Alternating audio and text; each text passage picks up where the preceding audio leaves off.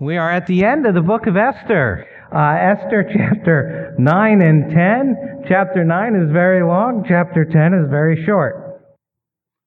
And we are finishing the book. It has been a exciting journey. I hope Esther has been meaningful to you, and I hope you've learned it's very different than what maybe you expected when we entered in here. But we were going to read this as we go through it because of its length. So let's open with a word of prayer. Heavenly Father, thank you, as always, for giving us your word and making us your people. Lord, as we come to your word, we pray that you would give us understanding. Help us to see how you work. Help us to understand what you have done for us. And help us to show that to others. For all of this, we need your grace. And so we ask for that this morning by your Spirit, that you would give us your grace. In Jesus' name, amen. Amen. I entitled this sermon, 3 Days of Destiny, because the last chapter of Esther takes place over 3 days. So it was a lot of thought went into that. There is also a documentary film by that title that deals with one of the most defining moments in American history, the Battle of Gettysburg. But rather than focus on the documentary, I've decided to use this morning the more commonly known film, Gettysburg. I've been waiting for this Sunday because Gettysburg is my all-time favorite movie, and it's based on my all-time favorite novel, The Killer Angels by Michael Shaara. I'm guessing I've seen this movie more than 20 times and saw half of it again last night. And many of the lines from the movie can be heard in my house, particularly when the older children are home. They've been subjected to it more. When my brother-in-law Bill was alive, we watched this annually together. And has a lot of meaning to me. I've been to the battlefield a number of times.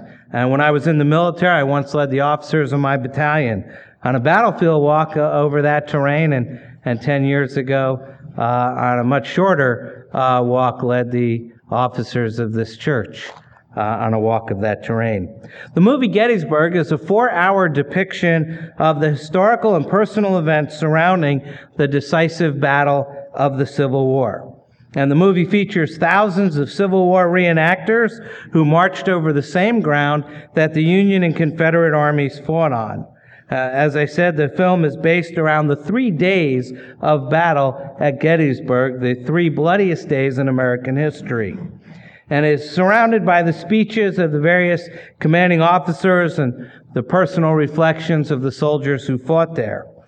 On the first day of the movie, it explores setting the stage for the battle, specifically focusing on Brigadier General John Buford, the Union cavalry commander who selects the battlefield. And there is a powerful scene when Buford, who's brilliantly played by Sam Elliott, decides on a unique strategy when he talks to Colonel Devin, his second in command. He says, "You know what's going to happen here in the morning. The whole Reb army is going to be here.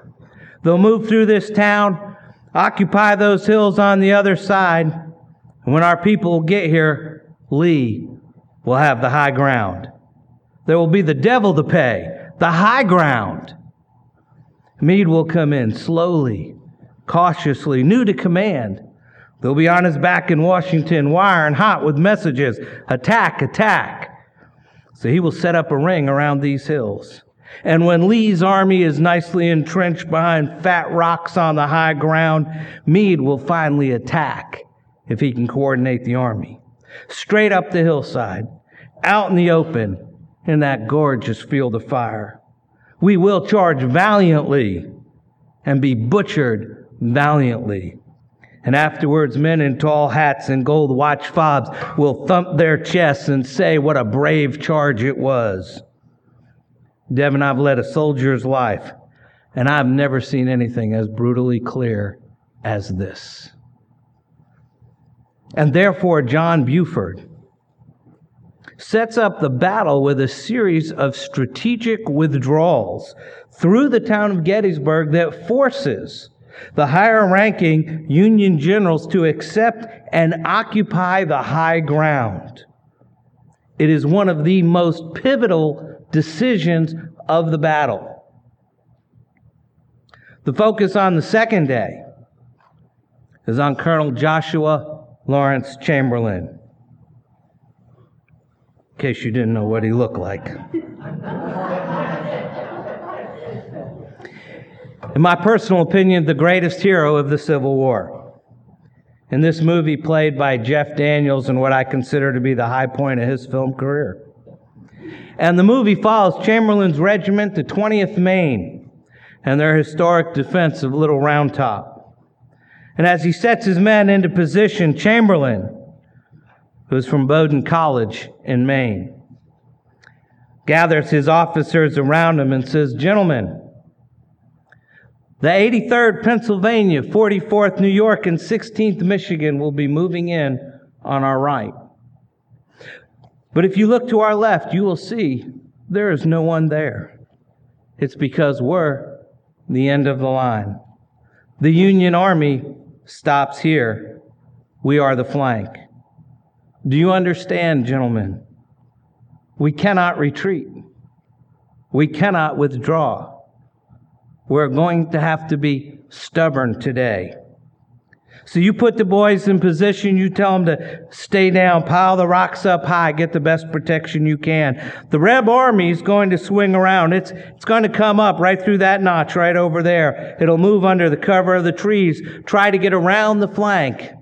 Gentlemen, we are the flank. Gentlemen, God go with you." And he sends his officers off with a salute. If you know anything about the Battle of Little Round Top, you know Joshua Chamberlain earned the Medal of Honor that day, because his unit, the 20th Maine, ran out of ammunition, and he ordered a bayonet charge down the hill. The last third of the film follows the preparation for and the execution of Pickett's charge. In this part of the film, the focus goes to General James Longstreet, affectionately known as Pete. And Longstreet, played by Tom Berenger, has serious doubts about the battle plan that General Lee has laid out. And he approaches Lee with his reservations. And Robert E. Lee, played by Martin Sheen, replies to Longstreet, "General, soldiering has one great trap. To be a good soldier, you must love the army. To be a good commander, you must be willing to order the death of the thing you love. We do not fear our own death, you and I, but there comes a time we are never quite prepared for so many to die. Oh, we do expect the occasional empty chair, a salute to fallen comrades, but this war goes on, and the men die, and the price gets ever higher. We are prepared to lose some of us, but we are never prepared to lose all of us. And there is the great trap, General. When you attack, you must hold nothing back. You must commit yourself totally. We are adrift here in a sea of blood, and I want it to end. I want this to be the final battle." Well, as you know, it was not the final battle. In fact, Gettysburg is universally regarded as the high water mark of the Confederacy. And the South never recovered from the devastating losses. And the war dragged on for 2 more very long years. And with the arrival of Sam Grant as the commanding general of the Union armies, the South was slowly crushed through attrition and its inability to resupply its troops. When Robert E. Lee finally surrendered at Appomattox, Ulysses S. Sam Grant selected now Major General Joshua Lawrence Chamberlain to receive the surrender. And it was Chamberlain, who is revered even in the South, who made the decision to let the Confederate soldiers keep their guns and horses so they could return safely to their farms and families. 3 days of destiny. Battle so bloody that even today we consider those fields hallowed ground. The Bible is full of similar battles. The Bible is full of descriptions of battlefields littered with the dead and dying. And today we come to one of those. 3 days, thousands killed, the battle dragged out, the ground awash in a sea of blood. And behind it all was our own dear, sweet, quiet, gentle, submissive Queen Esther. Last week we introduced the idea of the great reversal. Common theme seen throughout literature, art, opera, musicals, movies, where we see everything going wrong and all seems lost when suddenly, at the last minute, the tables are turned, the wrongs are righted, and the story ends where we hoped it would. Last week we saw that in a small way in chapter 8. We really saw it in decree. It was determined what would happen. Esther confronted the wicked Haman in front of the king. Haman was impaled on his own gallows.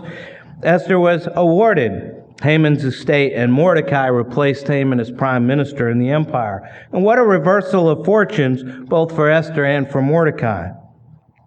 But Esther and Mordecai were by no means content with this outcome.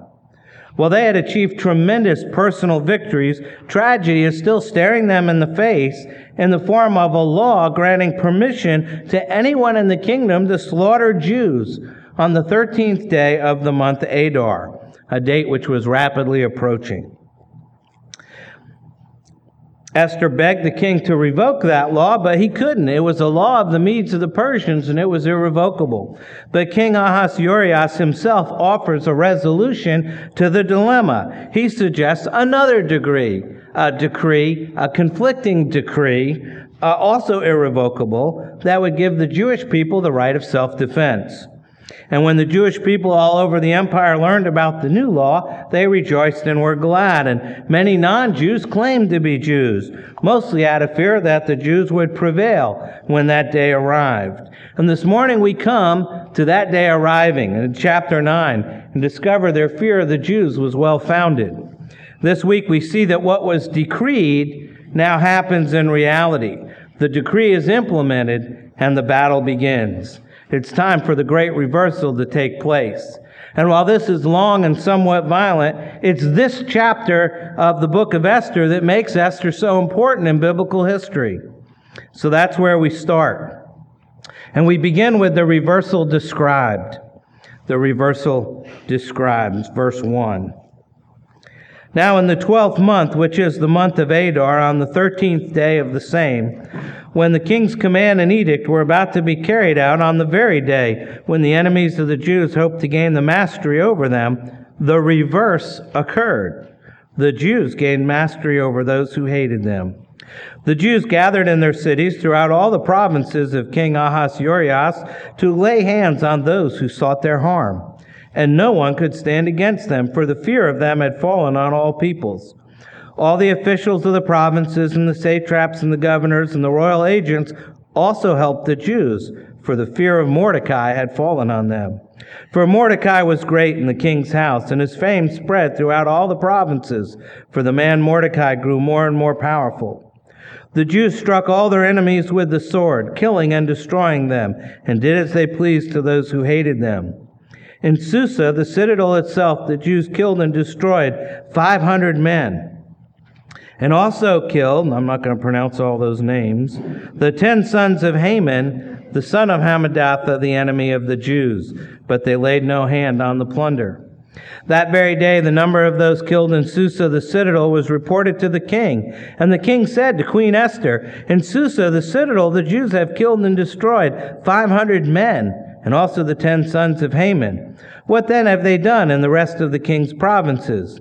Now what is your wish? It shall be granted you. And what further is your request? It shall be fulfilled. And Esther said, If it please the king, let the Jews who are in Susa be allowed tomorrow also to do according to this day's edict, and let the 10 sons of Haman be hanged on the gallows. So the king commanded this to be done. A decree was issued in Susa, and the 10 sons of Haman were hanged. The Jews who were in Susa gathered also on the 14th day of the month of Adar, and they killed 300 men in Susa, but they laid no hands on the plunder. Now the rest of the Jews who were in the king's provinces also gathered to defend their lives, and got relief from their enemies, and killed 75,000 of those who hated them, but they laid no hands on the plunder. The fateful day has arrived, the very day Haman has chosen by lot on which to kill every Jew in the empire. But now, of course, it is also the day in which the Jewish people are allowed to defend themselves. And the story makes it clear the Jews quickly gain the upper hand. By the way, this may be the single most difficult portion in the entire book of Esther to deal with. We've already struggled with the apparently secular nature of the story, namely that God is left out, or at least his name is, and we struggle with the fact that Esther seemed to thrive in the beauty contest to choose the next queen, hiding her faith, auditioning before the king in a manner that raises serious moral questions. However, here we're confronted with the killing of over 75,000 people by the Jews. And even though it's in self-defense, let's be honest, it takes a long time to kill 75,000 people.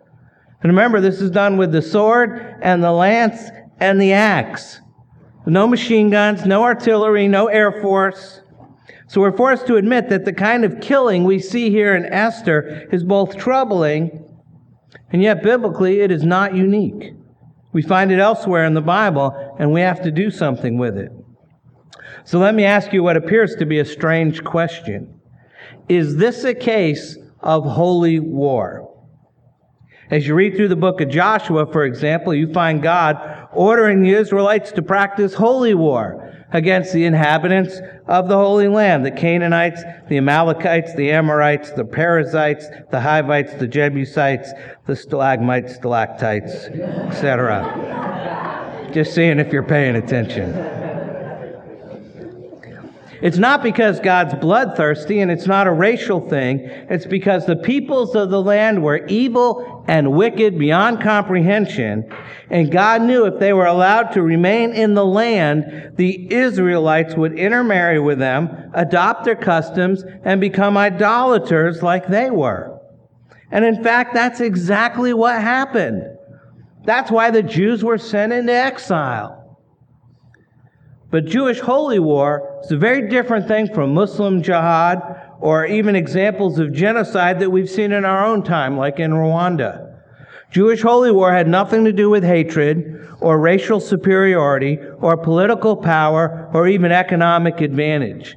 It had everything to do with God's people maintaining a lifestyle of holiness.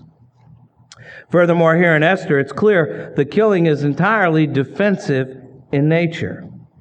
There are some redeeming factors to consider here. Our first hint that this killing is defensive comes in verse 2. The Jews assembled to attack those who sought their harm.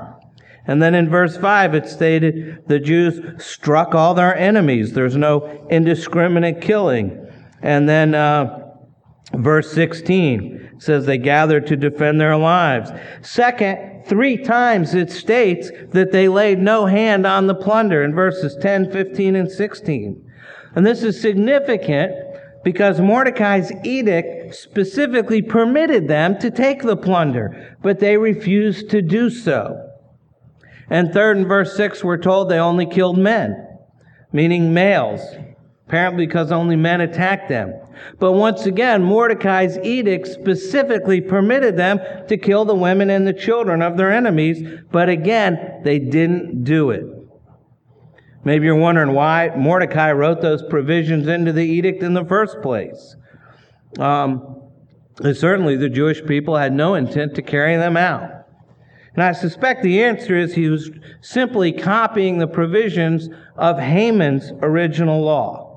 And if he was going to instill the appropriate level of fear in their enemies, that had to be included. But the Jews refrained from actually carrying them out. They killed no women and children, and they took no plunder. And I think this is all evidence that this, in fact, was holy war. If you remember, why was Saul stripped of his kingship? And this came into play because Haman was an Agagite. And if you remember the story from 1 Samuel, Saul was stripped of his kingship. He's supposed to be fighting holy war. And he disobeyed God and took plunder from his enemies. Not to mention allowing some of them to live, which allowed the descendants of their enemies to keep coming after the Jews for centuries. Until now. The holy war that Saul failed to complete, Esther and Mordecai complete centuries later. However, there's a strange interaction here between Esther and the king in verse 12. The king said to Queen Esther, "In Susa, the citadel, the Jews have killed and destroyed 500 men and also the 10 sons of Haman. What then have they done in the rest of the king's provinces?" And it sounds like he's got a scorecard. He's impressed with the death toll. You know, and kind of like this is a giant video game and he's winning. And so he says, "What's your wish? It shall be granted you. What's your request? It shall be fulfilled." It seems to think Esther has something else on her mind, and she does indeed. But instead of asking for a fur coat or another diamond tiara, Esther asks for more time for the killing to continue. One more day for the Jews to mop up the opposition. And she asks for the 10 sons of Haman, who are already dead, to be impaled on the gallows in public. Dear, sweet Esther. Wouldn't you like to bring her home to mom? However, I think Esther is asking for another day because of a very realistic assessment on the importance of ridding the empire of people who are anti-Semitic, anti-Jewish. And if some are allowed to remain, they'll just show their faces later, and the Jews are going to have to fight this battle all over again. So the killing continues until it's finally done and the last battle's been fought.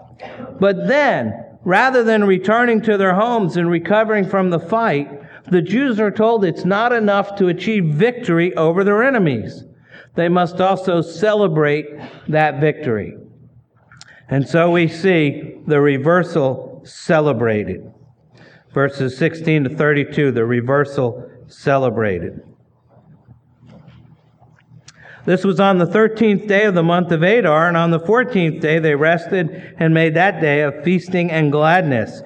But the Jews who were in Susa gathered on the 13th day and on the 14th and rested on the 15th day, making that a day of feasting and gladness. Therefore the Jews of the villages who lived in the rural towns hold the 14th day of the month of Adar as a day of gladness and feasting, as a holiday and as a day on which they send gifts of food to one another. And Mordecai recorded these things and sent letters to all the Jews who were in all the provinces of King Ahasuerus, both near and far, obliging them to keep the 14th day of the month of Adar and also the 15th day of the same, year by year, as the days on which the Jews got relief from their enemies, and the month which had been turned for them from sorrow into gladness, and from mourning into a holiday, that they should make them days of feasting and gladness, days of sending gifts of food to one another and gifts to the poor. Let's jump down to verse 28.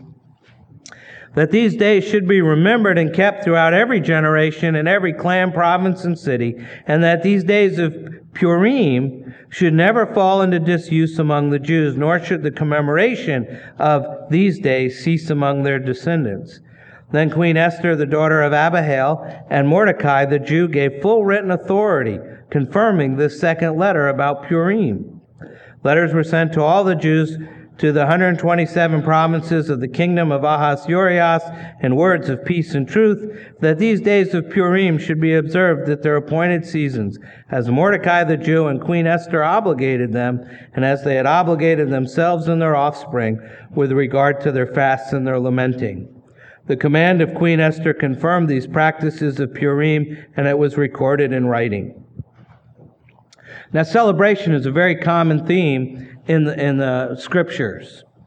You know how often celebration is urged upon God's people or even required in the Scriptures.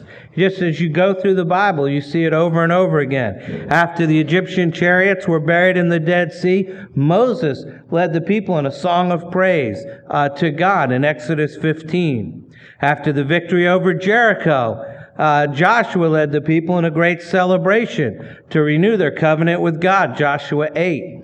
After the Lord delivered the people under Deborah, the judge, she led them in thanksgiving and praise, Judges 5. David raised money for the temple, as Frank mentioned earlier. He led the people in a huge celebration, 1 Chronicles 29. When Zerubbabel, I love that name, and the exiles returned from Persia, they laid the foundation for the temple. They celebrated, Ezra 3, and when they completed the temple, they celebrated again in Ezra 6. And 75 years later, when Nehemiah led the people to build a wall around the city, at its dedication, they had a tremendous celebration, Nehemiah 12. Many of the Psalms are calls for celebration, for the deliverance that God has brought to His people. And all the required feasts of Israel, Passover, first fruits, unleavened bread, tabernacles, trumpets, and atonement, are really calls upon the people to remember the deliverance of the Lord.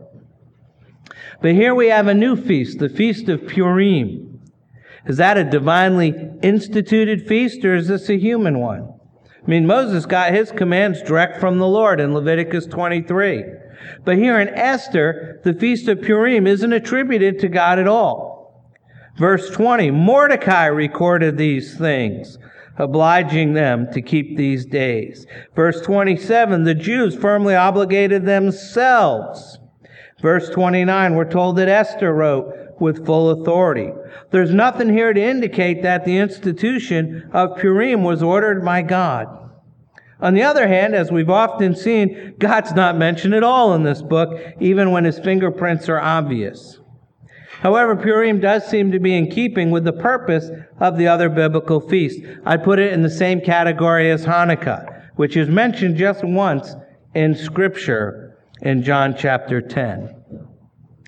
Neither feast is commanded directly by God, but both commemorate a great deliverance that was surely arranged by God, and thus both are legitimately practiced by the Jewish people. Now, how important are annual celebrations for the people of God? I think they're very important, or God wouldn't have given so much space to them.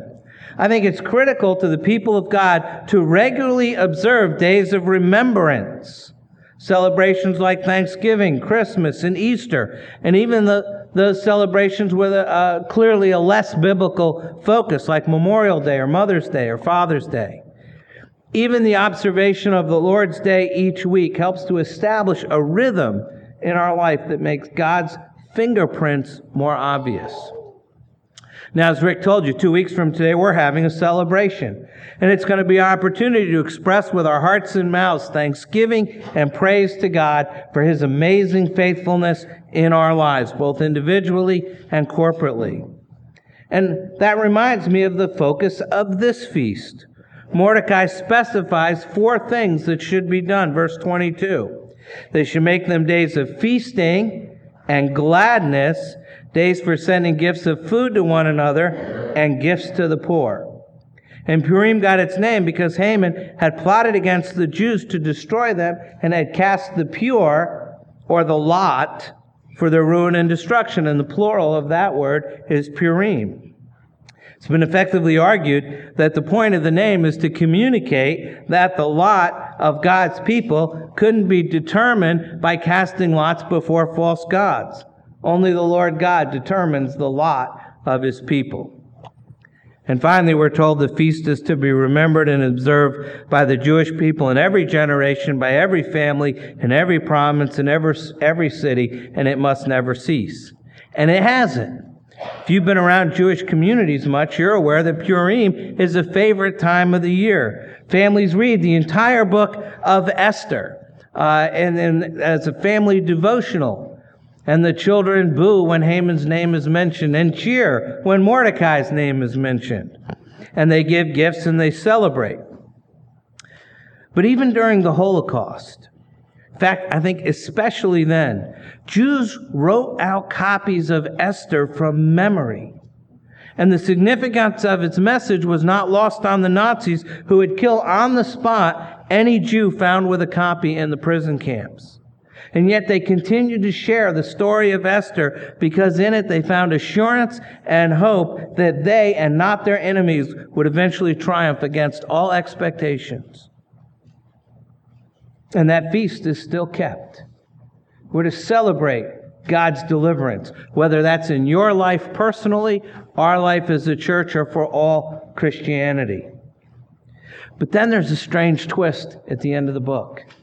We get this little short chapter of 3 verses, and I think it's the reversal reconsidered. It says, King Ahasuerus imposed tax on the land and on the coastlands of the sea, and all the acts of his power and might, and the full account of his high honor of Mordecai, to which the king advanced him, are they not written in the book of the chronicles of the kings of Media and Persia? For Mordecai the Jew was second in rank to King Ahasuerus, and he was great among the Jews and popular with the multitude of his brothers, for he sought the welfare of his people and spoke peace to all his people. As I said earlier, wasn't our devotional on Esther amazing? I really, really liked it, and I hope you'll find ways to continue to use it. If you need additional copies, let me know. I want to quote from that as we wrap up this book.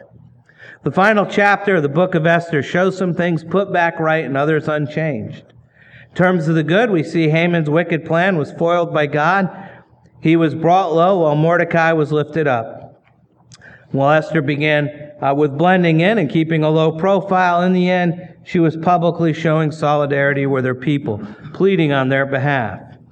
But chapter 10 reminds us that at the end of the day, they were still left with an evil king on the throne, whose whims and selfishness controlled the lives of the people in his kingdom.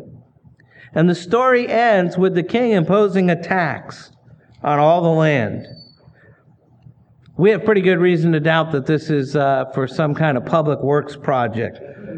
Most likely this is for the king just doing what he's always done, making couches out of gold and waging war to expand his territory. So why does the story end this way? This is a reminder of a simple truth, that until the day that Christ returns and God puts all things right, there may be some happy endings, but there will never be a time when every loose end is tied up, when every wrong is righted, where everything and everyone is made right. The kind of happily ever after is rightly reserved for fairy tales and for the culmination that all those fairy tales point us towards. And of course, what they point us towards is the final reversal. Talking about the amazing reversal that took place in the life of Christ. There are many, many aspects of it. I've listed 4 there in your outline, each of which has a parallel to the book of Esther. Christ left the glories of heaven to become one of us. Talk about a reversal. We heard earlier, Phoebe read Philippians 2, making himself nothing, taking on the nature of a servant, humbling himself. Became one of us, not to wage holy war, but to pay the penalty for our sins. Sadly, the Bible makes it clear when his enemies persist in their opposition and their efforts to kill him, they'll be judged severely, but not until they've been extended every opportunity to make peace with him. Second, he rose from the dead to provide assurance that his people will never be defeated by the grave. It's another amazing reversal. Surely Satan exulted when his archenemy died on the cross. Satan had battled him forever, for all eternity. Tried to, remember, use Herod to destroy him when he was a child. Drove his parents into exile in Egypt. And throughout his ministry, stirred up people against him, from the Romans to the religious leaders. And thought he succeeded when Jesus was crucified, but then 3 days later, that defeat was turned into an amazing victory over sin and death. And third, we know that Christ will come again to destroy the evil empire once and for all and establish his righteous kingdom. You remember we went through Revelation, that great verse in Revelation 11. The seventh angel blew his trumpet, and there were loud voices in heaven saying, "The kingdom of the world has become the kingdom of our Lord and of his Christ, and he shall reign forever and ever." No other kingdom will ever overthrow him. The King of Kings and Lord of Lords will reign forever and ever. And last, Christ is going to put on a feast, an amazing feast, the feast par excellence, and we'll become Purim people. The book of Esther is full of banquets and feasts. There's actually 10 mentioned in the 10 chapters. But there is coming a feast to end all feasts, a banquet to end all banquets, the wedding feast of the Lamb. And friends, the king of the only empire that will last forever has invited you to come to his banquet. And it's going to be a time of happiness and joy and gladness and feasting and celebrating. And you need to accept his invitation. And you do that by acknowledging your sin and receiving his Son as your Savior. I want to close with a final observation related to this series. I know we've hit our time. Be patient, please. I subtitled this, the title of the series was For Such a Time as This, but the subtitle was The Sovereign Stewardship of God. And I pointed out when we started the book of Esther that we needed to be reminded that we cannot at any moment know the significance of world events or even the significance of ordinary events in our lives. The book of Esther calls us to trust in the power and presence of God, even and perhaps especially when he seems to be absent. And when we can't imagine how he's going to do what he said he's going to do. Because we're called to walk by faith and not by sight. And we can't see the end of the matter from the beginning. And the story of Esther assures us that we don't have to. Through his unknowable ways along paths that are dark and dangerous, God brings his people to a day when all creation will rejoice that our sorrow has been turned to joy and our mourning into gladness.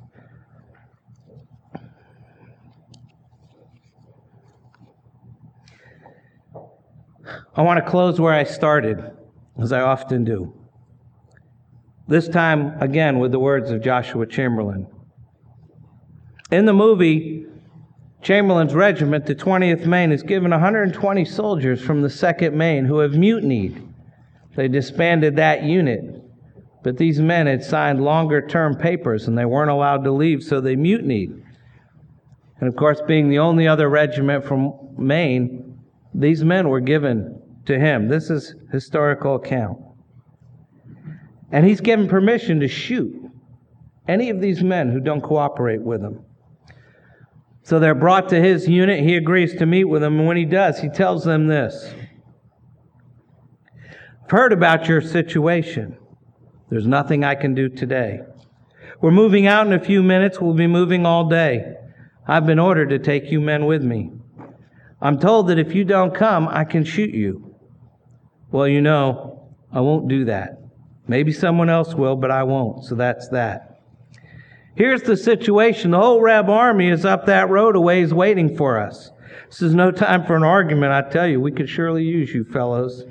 You know who we are. But if you fight alongside us, there's a few things you must know.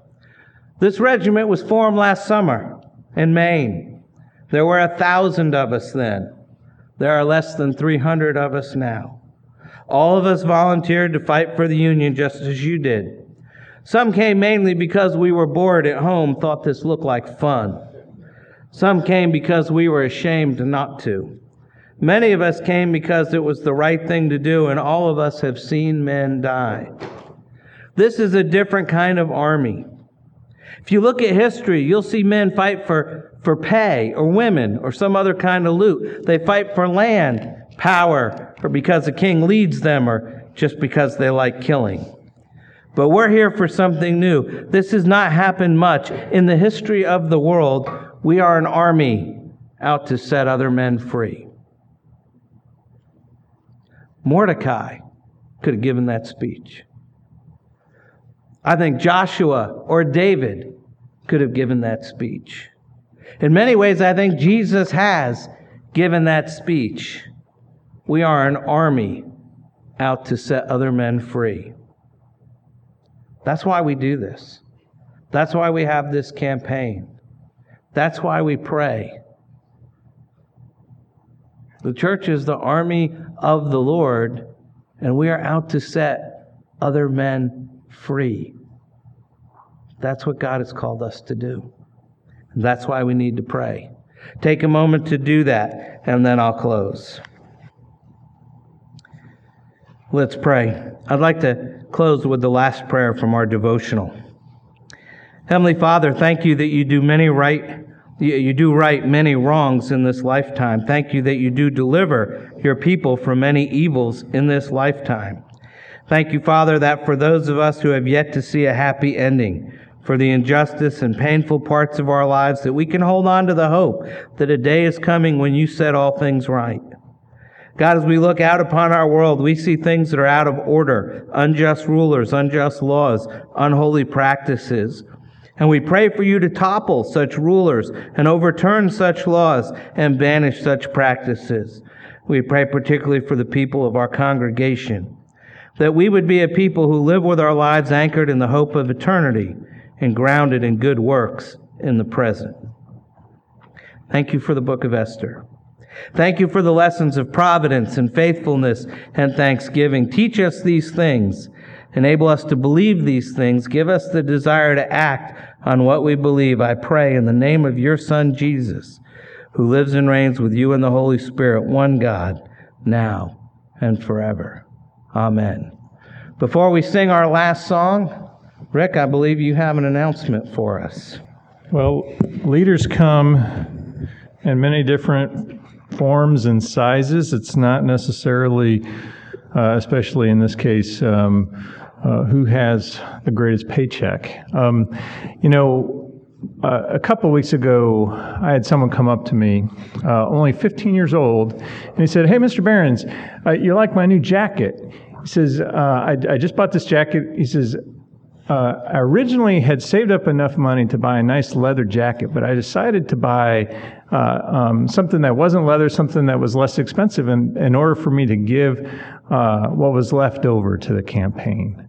And that was just so inspiring to me, to know that somebody that young would be a leader in our church that way. So with that, let me tell you what our leaders have committed to so far. $282,700. That is already over a third of what we've asked the Lord to provide for this campaign. Can I pray real quick? Sure. Praise the Lord for this. Praying is always good. Amen. Father, Lord, thank you that you are faithful to us, that you have been faithful to us from the start. You were faithful to us in giving your Son, Jesus, and you are faithful to our community, Lord, by raising for us the resources to continue and to expand our ministries. Lord, we pray that this leader offering would be an example to those right now who are considering to give, Lord, and just need to know that that our leaders are behind this. Lord, I pray that you would be with us, Lord.